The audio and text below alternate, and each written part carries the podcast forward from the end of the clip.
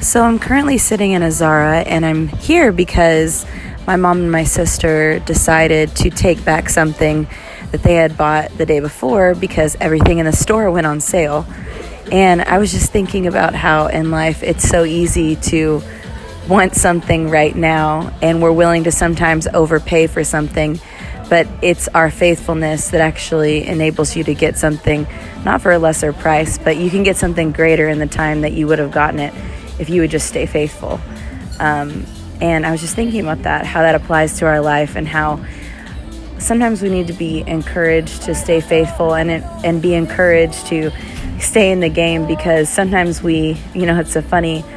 uh, comparison, but sometimes we can go to a store and we want it right now, and instead of waiting,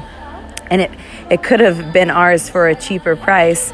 um, we get it right now because we just want it. And I was just thinking about in our life, how many times do we jump at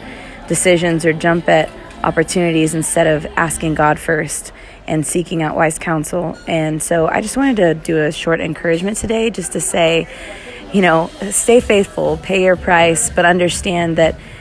if you wait and if you're faithful and if it's God's timing, it's actually going to cost you a lot less heartache, a lot less pain, a lot less effort than it would have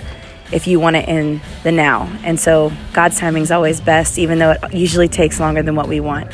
So that's just a little bit of encouragement today based on shopping at Zara. And there's a lot of noises around me, so I know that's going to be picked up in the microphone. But thanks for listening, and I hope that encourages you today.